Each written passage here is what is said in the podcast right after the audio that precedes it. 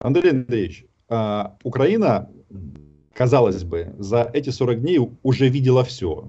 Но Буча а, это все а, показала в еще новых красках. То есть предела варварства, кажется, просто нет. И остается только догадываться, что происходит на других оккупированных территориях, и вряд ли ситуация там каким-то образом отличается. Андрей Андреевич, я хочу вас спросить, э, на Западе, в Штатах, где вы сейчас находитесь, э, как э, описывают и воспринимают вот эту информацию о военных преступлениях российских террористов в форме российской армии?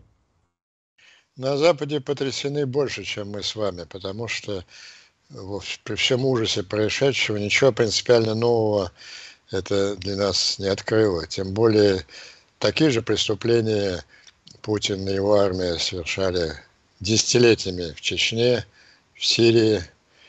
Но это как-то не доходило до мировой общественности. Разница сейчас делает CNN. Она показывает 24 часа в сутки, война в Украине вторгается в уютные гостиные американцев – и они не могут от нее, от этой правды отвернуться.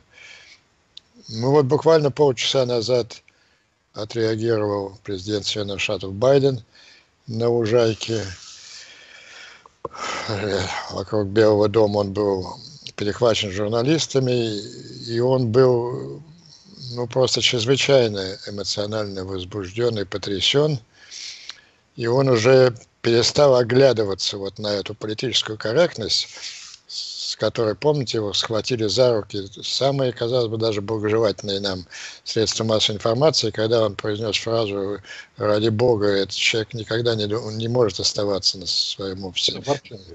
На, на него же тогда набросились же и те же CNN, и Washington Post даже кажется так, это что же такое режим Чеч.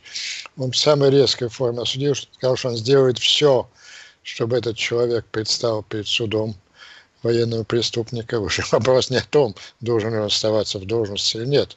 Он должен предстать перед трибуналом э, суда. Ну и, соответственно, о том, что сообщил, что он сейчас разговаривает с ближайшими союзниками Соединенных Штатов, как об, об ужесточении санкций, так и о еще направлении большего количества вооружений, необходимых украинской армии для того, чтобы защищать страну от таких негодяев. Андрей Андреевич, как вы думаете, ну, э, запросы Украины, они понятны, и это касается в первую очередь оружия, то, что называется дальнего действия, то есть э, ПВО не тактического уровня, а противоракетные системы. Ну, в общем, все как, обы, как всегда, э, э, close the sky э, НАТО. По крайней мере, вот такие плакаты я сегодня видел в Киеве. И, да не только в Киеве, ими обклеена вся Украина. В этом э, пункте возможны какие-то изменения? Ну, в общем-то, запросная позиция Украины определилась. У нас уже теперь нет иллюзий относительно no-fly зон руками Запада американцев. Они не будут этого делать. Но зато они сейчас готовы сделать все, чтобы эту no-fly зон обеспечили сами украинцы.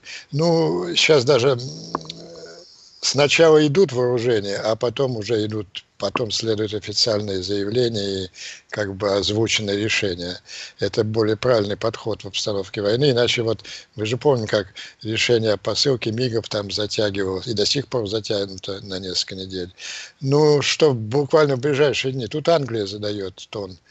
Э, вы же видели уже, вся Украина видела это на фото, противокорабельные ракеты в Одессе, это подготовка к высадке российской там, это дальнобольная артиллерия английская, это более эффективные, чем стрингеры, эти британские старстрейки и так далее.